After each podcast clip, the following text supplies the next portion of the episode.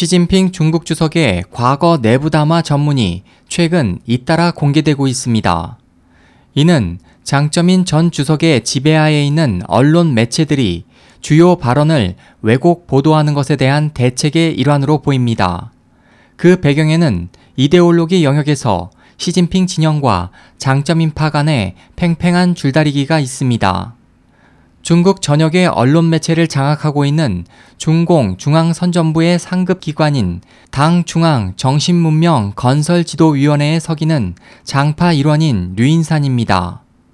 시사평론가들은 이데올로기는 중국 공산당 정권의 중요한 통치수단이지만 장파가 좌지우지하고 있는 언론 매체가 시 주석의 발언을 왜곡 보도함으로써 시 정부에 대한 이미지를 부정적으로 만들거나 장파의 불리한 정보를 봉쇄하고 있다고 지적합니다. 이번에 화제가 된 것은 올해 일월 초 제십팔 기 중국 공산당 중앙기율검사위원회 제육 회 전체 회의에서의 담화입니다. 당 기관지 인민일보와 국영신화사통신의 지난 삼 일 게재한 전문에서 시 주석은 저우융캉, 보시라이, 쉬차이허우, 거보슝, 링지화, 수룽을 지목해 정치 규율 및 규정을 위반했다고 발언한 것 외에도 일부 간부들은 살아있는 동안 중난하이 당 최고 지도부 소지지에 입성하겠다라고 폭언을 하고 있다. 당내에는 야심가, 음모가들이 잠복해 있다.